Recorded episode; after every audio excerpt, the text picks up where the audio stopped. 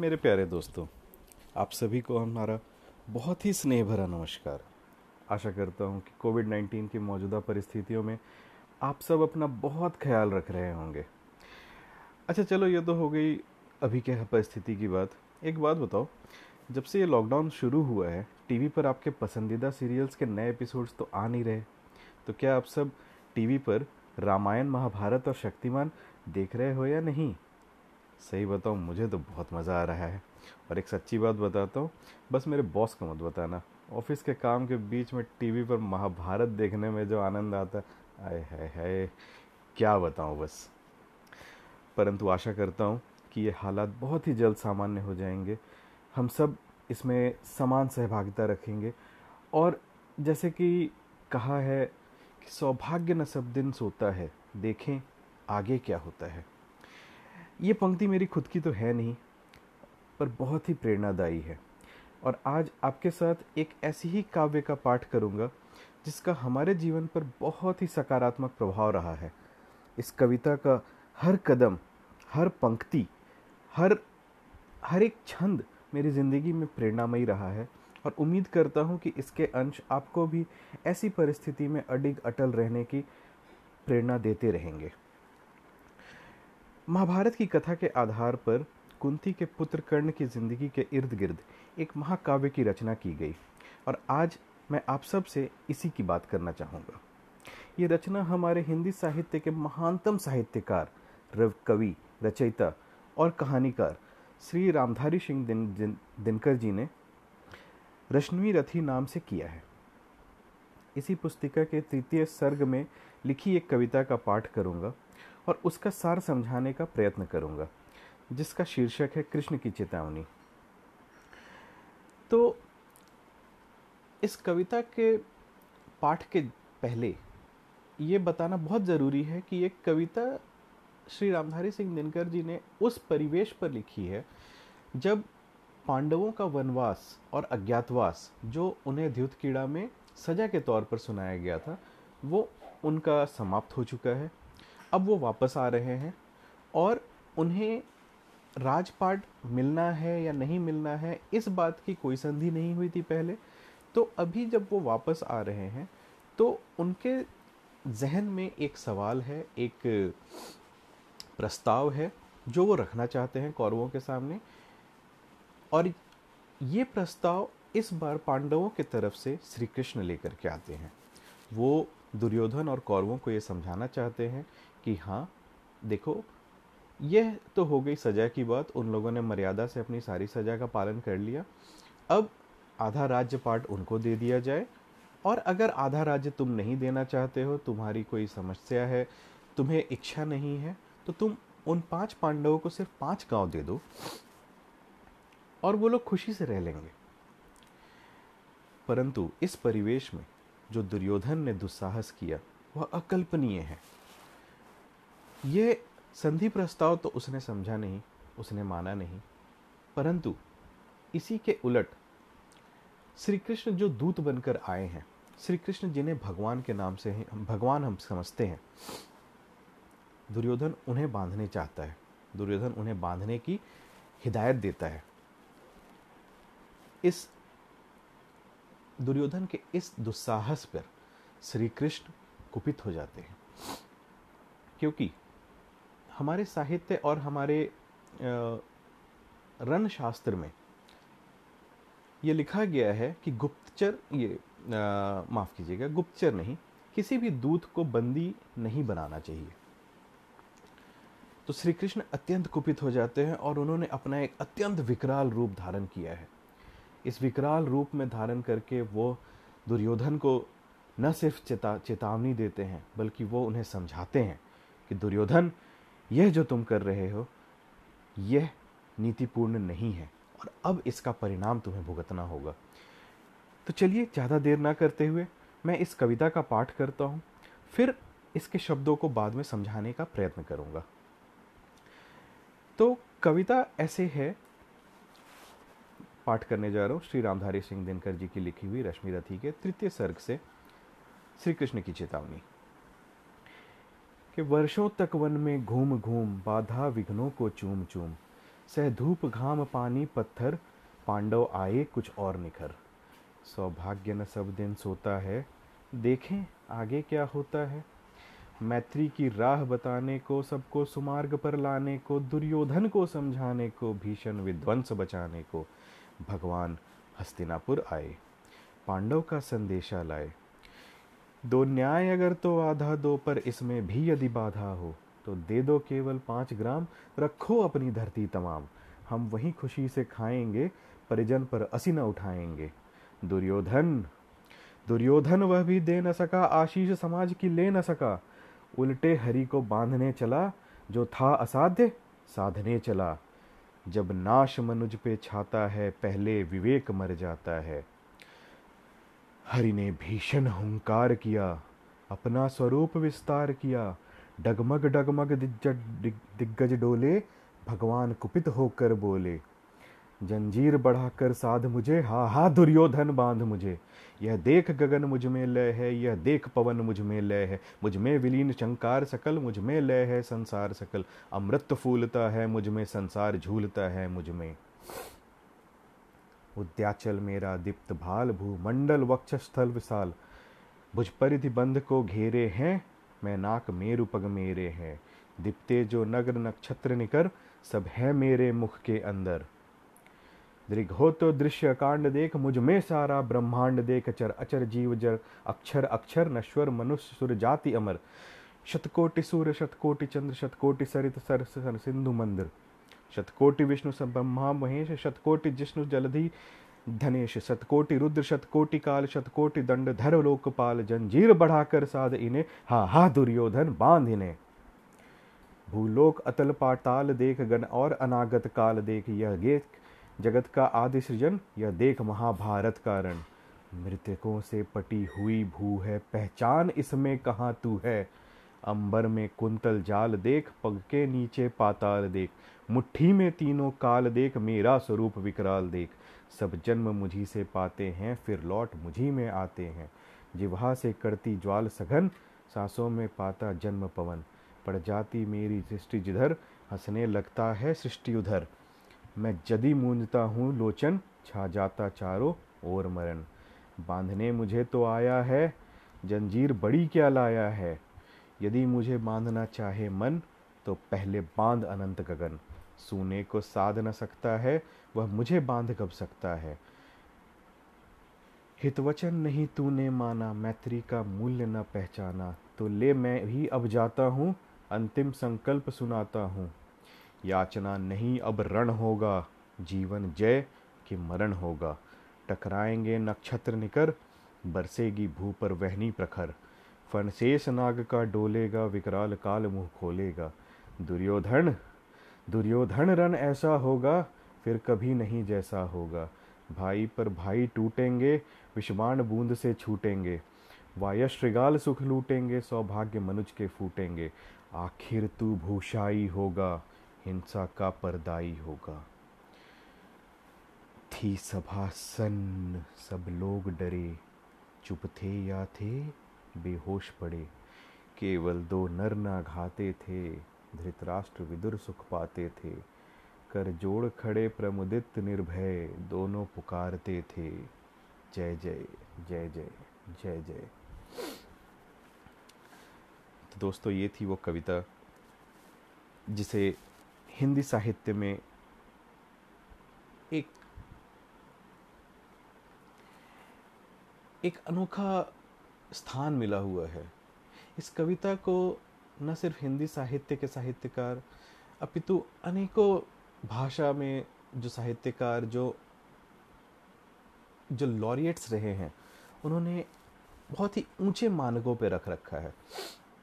रामधारी सिंह दिनकर जी की हर एक रचना अपने आप में वीर रस का असीमित अनुभूति लेकर के प्रेरणा देती रही है। आइए इस कविता के थोड़े से कठिन शब्दों को समझने का प्रयत्न करते हैं। तो पहले छंद में जब लिखते हैं कि वर्षों तक वन में घूम घूम बाधा विघ्नों को चूम चूम सहधूप घाव, पानी, पत्थर, पांडव, आए कुछ और निखर। तो जो उनका बारह वर्ष का वनवास था, एक वर्ष का अज्ञातवास था, उसमें उन्होंने कई सारी कठिनाइयाँ झेली पांडवों ने। परंतु क्या कठिनाइयों से एक सशक्त इंसान घबरा जाता है? नहीं, जैसे सोना तप के और निखर जाता है। वैसे ही एक एक सचल मनुष्य ऐसी परिस्थितियों में, ऐसे तकलीफ़ के वक्त पे वो एक एक नया, एक नई खुशबू लेकर के आता है। ये वही पांडव हैं जिन्हों, जिनके बारे में लिखा है कि इतने वर्षों तक वनवास में तपस्या करके उन्होंने एक नया प्रारूप पाया है। वो और निखर गए हैं, उनके अंदर और अच्छाइयाँ, उनके अंदर और सी, उनकी जितनी भी खूबियाँ जो पहले शायद कम रही होंगी, वो निखर गई हैं। सौभाग्य न सब दिन सोता है, देखें आगे क्या होता है। तो ये तो बहुत ही सामान्य है, परंतु बहुत ही ज़्यादा सकारात्मक भावनाएँ रखती है ये पंक्ति कि हाँ जैसे दिन के बाद रात होती है, वैसे ही सौभाग्य के बाद अगर सौभाग्य अभी आपका साथ नहीं दे रहा तो दुर्भाग्य के बाद हमेशा सौभाग्य आता है। आप कभी भी ये सोच के विचलित ना हो कि ये दिन, ये परिस्थिति कब तक रहेगी और ये परिस्थिति मेरे साथ ही क्यों? कोई भी परिस्थिति हमेशा नहीं रहती। ऐसी परिस्थितियाँ हमेशा दूर हो जाती हैं। हर अंधेरी रात्रि के बाद एक सुबह का उजाला आपकी ज़िंदगी में ज़रूर आता है। मैत्री की राह दिखाने को, सबको सुमार्ग पर लाने को, दुर्योधन को समझाने को, भीषण विध्वंस बचाने को। भगवान हस्तिनापुर आए, पांडव का संदेशा लाए। तो दोस्ती किसे नहीं पसंद है? और किसी भी शत्रुता को अगर ख़त्म किया जा सकता है तो उसकी पहली परिधि ही दोस्ती होती है। तो क्या हम दोस्ती से हर रिश्ता सुधार सकते हैं? जी हाँ परंतु दोस्ती का मार्ग समझ आना चाहिए। दोस्ती से बड़ा कुछ भी नहीं। इस वजह से माफ़ कीजिएगा। इसी वजह से दुर्योधन को समझाने को भगवान हस्तिनापुर आए। भगवान से यहाँ श्री कृष्ण का तात्पर्य है। और उनकी जो संधि प्रस्ताव है, वो कुछ ऐसी है कि हो न्याय अगर तो आधा दो, पर इसमें भी यदि बाधा हो तो दे दो केवल पाँच ग्राम। रखो अपनी धरती तमाम माफ़ कीजिएगा। तो कहना यह है कि अगर जो तुम न्याय करना चाहते हो तो उन्हें आधा राज्य दे दो। परंतु अगर तुम इतने सालों से राज्य कर रहे हो और तुम्हें उसमें कोई आपत्ति नज़र आती है तो हमें आधा राज्य नहीं चाहिए। तुम केवल पाँच ग्राम दे दो, पाँच पांडव है, पाँच गाँव दे दो।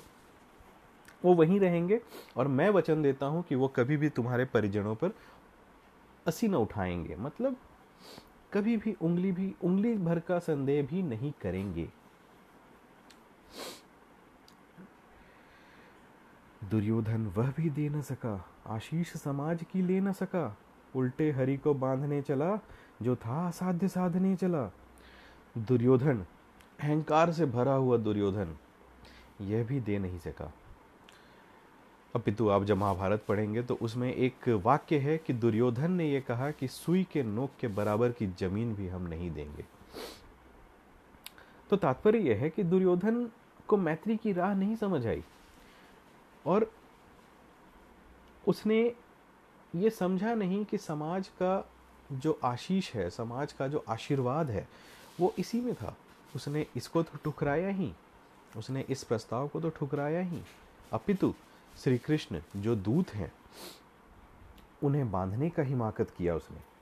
उन्होंने, उसने श्री कृष्ण को बांधने की हिदायत दी और हम सब जानते हैं कि श्री कृष्ण भगवान का प्रारूप थे, जो महाकाव्य में लिखा गया है। उसके हिसाब से यह एक असाध्य काम था, परंतु अपने अहंकार में चूर्ण, वह यह काम का आदेश देता है, जिसके बाद भगवान कुपित होते हैं। इसीलिए कहते हैं कि जब नाश मनुज पर छाता है पहले विवेक मर जाता है। तो ये बहुत ही पुरानी कहा, कहावत है और ये बहुत ही सत्य सत्यता रखती है अपने अंदर कि जब भी हमारा अंत नज़दीक होता है जब भी एक इंसान के सर पे उसका उस उसकी अंतिम परिवेश आ जाती है तब उसका विवेक, उसकी जो बुद्धिमता होती है, वह जवाब दे जाती है। जब रावण की बात करें महा रामायण से तो उसके अहंकार ने उसके आखिरी वक्त में उसके, उसकी बुद्धिमता पे पर्दा डाल दिया था। यही परिस्थिति अभी दुर्योधन के साथ है। तभी ही ने भीषण हुंकार किया, अपना स्वरूप विस्तार किया, डगमग डगमग दिग्गज डोले, भगवान कुपित होकर बोले हरि से श्री कृष्ण का प्रारूप है। श्री कृष्ण ने अपना स्वरूप बढ़ाया और हम सब जानते हैं कि श्री कृष्ण ने गीता का उपदेश देने से पहले अपना विकराल स्वरूप अर्जुन को दिखाया था। और इस सभा में भी यही कहा गया है कि हरि ने अपना स्वरूप विस्तार किया और उनका यह स्वरूप देखकर सभा में जितने भी दिग्गज थे, श्री भीष्म पितामह थे दुर्योधन द्रोणाचार्य थे, कृपाचार्य थे, यह सब डोल गए। और भगवान मतलब श्री कृष्ण, अपने क्रोध में आकर के बोलते हैं कि, जंजीर बढ़ा, अब साध मुझे हाँ हाँ दुर्योधन, बाँध मुझे। श्री कृष्ण का कहना है कि, अपनी जंजीरें बढ़ाओ, दुर्योधन। तुम्हारे पास जितनी जंजीरें हैं, वो लेकर आओ, दुर्योधन, और मुझे बांधने की कोशिश करो। यह देख गगन मुझमें लय है, यह देख पवन मुझमें लय है, मुझमें विलीन झंकार सकल, मुझमें लय है संसार सकल। बढ़ बांधना चाहते हो? देखो, ये समस्त आकाश मेरा ही हिस्सा है यह समस्त वायु मेरा हिस्सा है, यह समस्त ब्रह्मांड और कुछ भी नहीं, बल्कि मारा, मेरा हिस्सा है। बांधना चाहते हो? बाँध के देखो, अमृत फूलता है मुझमें, संसार झूलता है मुझमें। ज़िंदगी और विनाश मतलब आपका जीवन और मरण, ये दोनों मेरे अंदर ही है। तुम किसे बांधना चाहते हो? उद्याचल मेरा दीप्त भाल भूमंडल वक्षस्थल विशाल। मुझ परिधि बंध को घेरे हैं, मैं नाक मेरु पग मेरे हैं।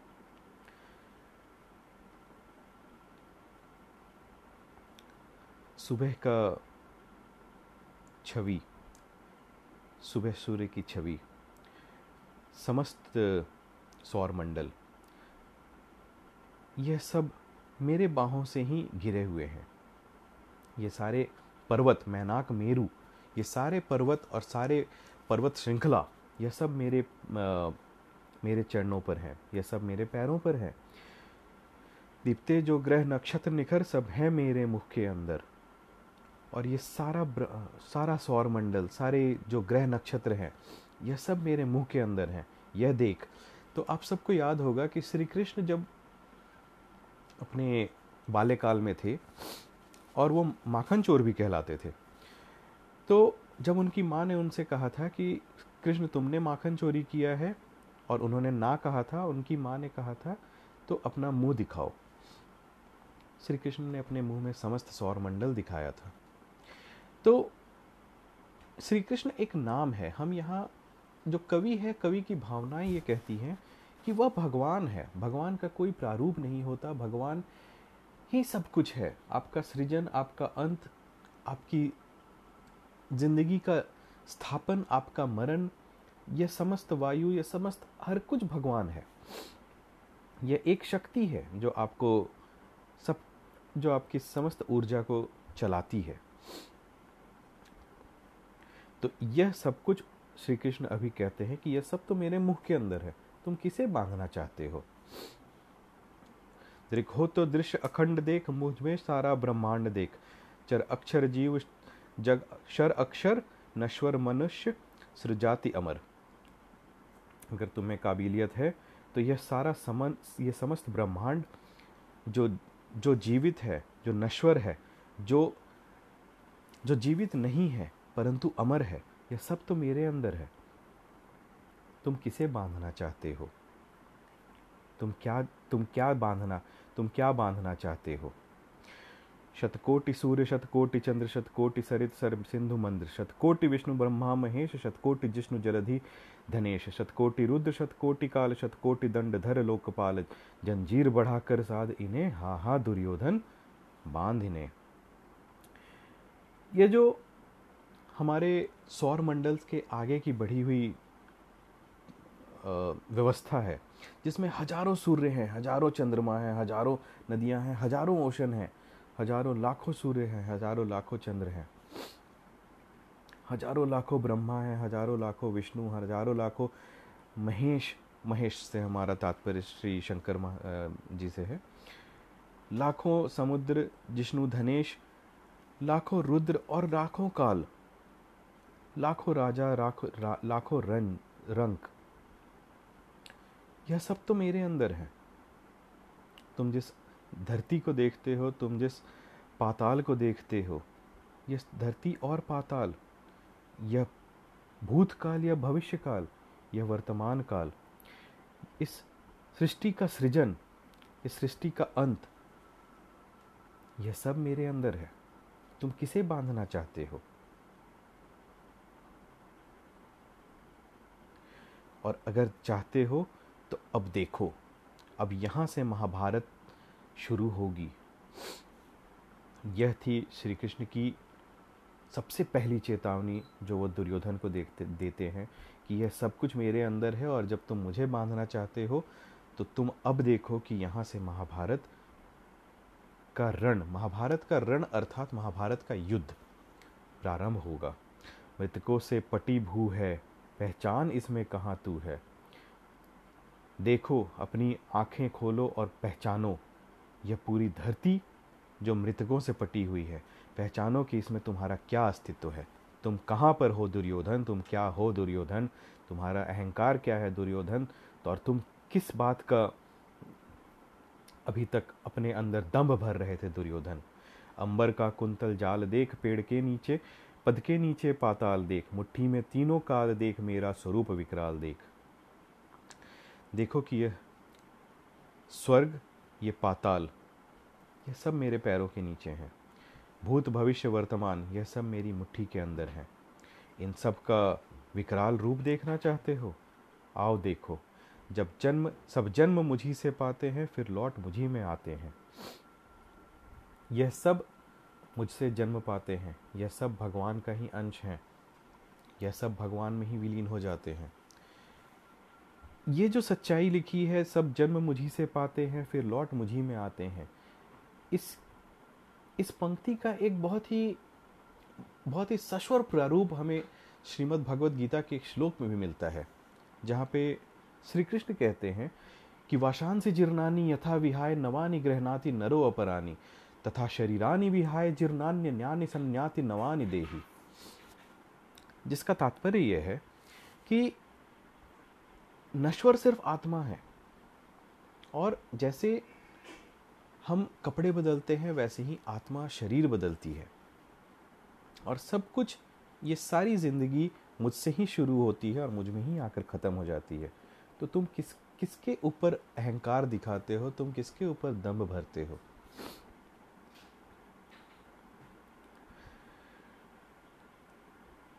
जिभा से करती ज्वाल सघन, सांसों में पाता जन्म पवन। पड़ जाती मेरी दृष्टि जिधर, हंसने लगती है सृष्टि उधर। मैं जब भी मूंदता हूँ लोचन, छा जाता चारों ओर मरण। देखो मेरी जीव से, देखो मेरी जिभा से आग। देखो कि मेरी सांस ही, मेरी सांसों से ही इस वायु का शुभारंभ होता है। मेरी आँखें जहाँ तक देखती हैं, वहीं तक ज़िंदगी, वहीं तक प्रकृति का बसर होता है। परंतु जब मैं आँखें बंद कर लूँगा, जब भी मैं आँखें बंद कर लेता हूँ, वहाँ से मृत्यु शुरू हो जाती है। बांधने मुझे तू आया है, जंजीर बड़ी क्या लाया है। यदि मुझे बांधना चाहे मन तो पहले बाँध अनंत गगन। तू मुझे बांधना चाहता है, तू मेरे ऊपर जंजीर बढ़ाना चाहता है।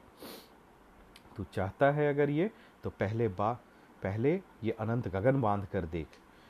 जो शून्य को साध न सकता है, वो मुझे बाँध कब सकता है? ये बहुत ही साधारण सी पंक्ति है, परंतु इसमें कितना, कितनी गहराई छुपी है। जब शून्य को साध न सकता है, अर्थात कि जब हम जानते हैं कि गणित में इन्फिनिटी होती है तो यहाँ पे तात्पर्य वही है क्या तुम इन्फिनिटी को माप सकते हो? जी नहीं। नहीं माप सकते हो।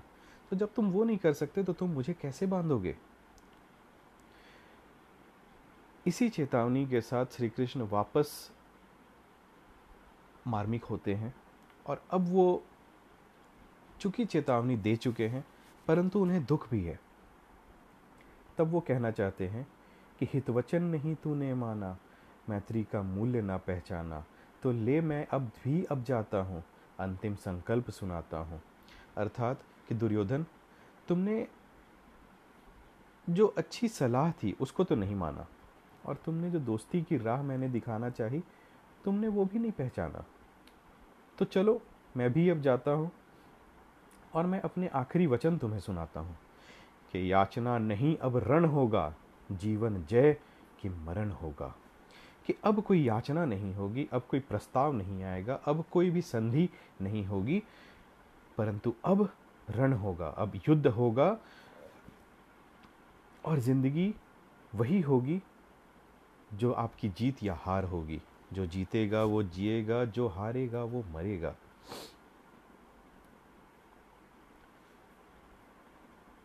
टकराएँगे नक्षर निकर बरसेगी भू पर वहनी प्रखर फण, शेष नाग का डोलेगा, विकराल काल मुँह खोलेगा। दुर्योधन दुर्योधन रन ऐसा होगा, फिर कभी नहीं जैसा होगा।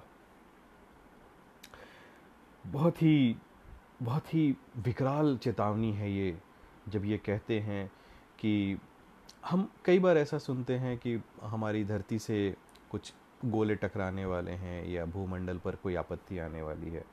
तो यह चेतावनी उसी ओर इशारा करती है कि कई सारे मंडल आपस में टकराएँगे, धरती पर आग बरसेगी।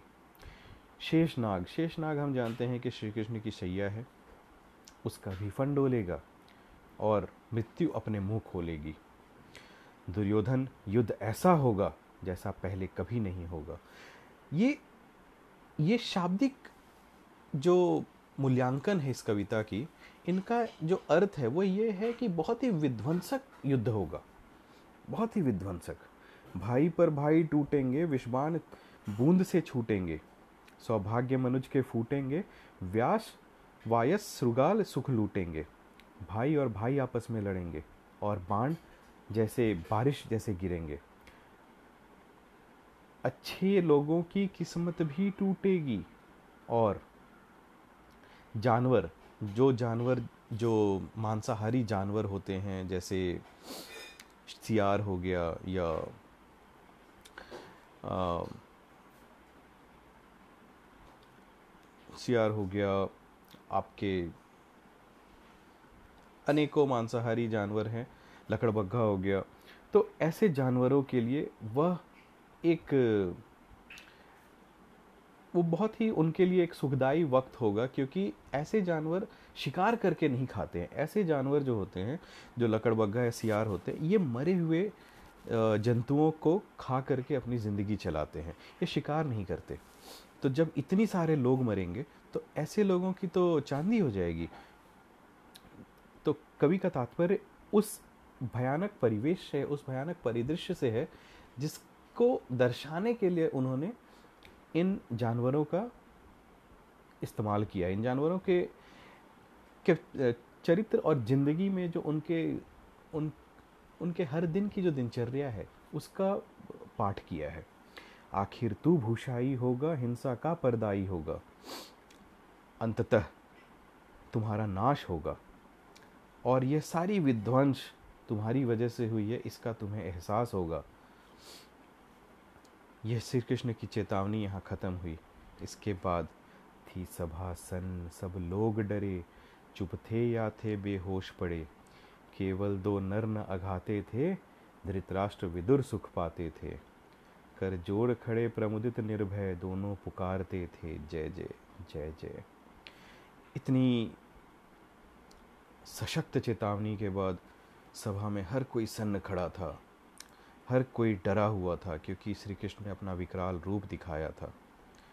सिर्फ़ दो लोगों को आनंद आया उनका यह विकराल रूप देखने में, क्योंकि शास्त्र ये कहता है कि भगवान का विकराल रूप एक साधारण मनुष्य देखकर उसको साधारणतः नहीं ले सकता। धृतराष्ट्र जन्मांध थे मतलब जन्म से अंधे थे, और विदुर को दिव्य दृष्टि प्राप्त थी। हम आज भी दिव्य अंगों का काफ़ी आदर करते हैं। तो विदुर को दिव्य दिव्य दृष्टि प्राप्त थी। इस वजह से यह दोनों जन उस रूप को देखकर और उस रूप की कल्पना करके काफ़ी आनंद में थे और वो दोनों करते थे। जय जय, श्री कृष्ण की जय जय मतलब भगवान की जय जय। तो दोस्तों, ये कविता हिंदी साहित्य की है और श्री रामधारी सिंह दिनकर जी का मानक हर भाषा के साहित्यकारों ने काफ़ी ऊपर रखा हुआ है।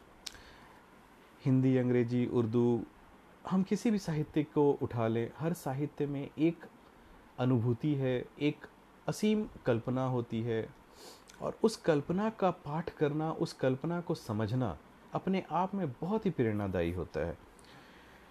तो इन्हीं शब्दों के साथ मैं ये कविता पाठ और कहानी की तरह जो समझाने का एक छोटा सा प्रयत्न किया है मैंने इसे, उसे समाप्त करना चाहूँगा।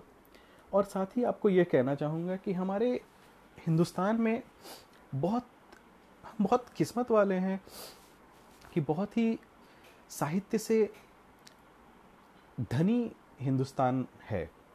आप किसी भी भाषा को उठा लें आप किसी भी भाषा के साहित्य को उठा लें वह अपने आप में बहुत ही धनवान है।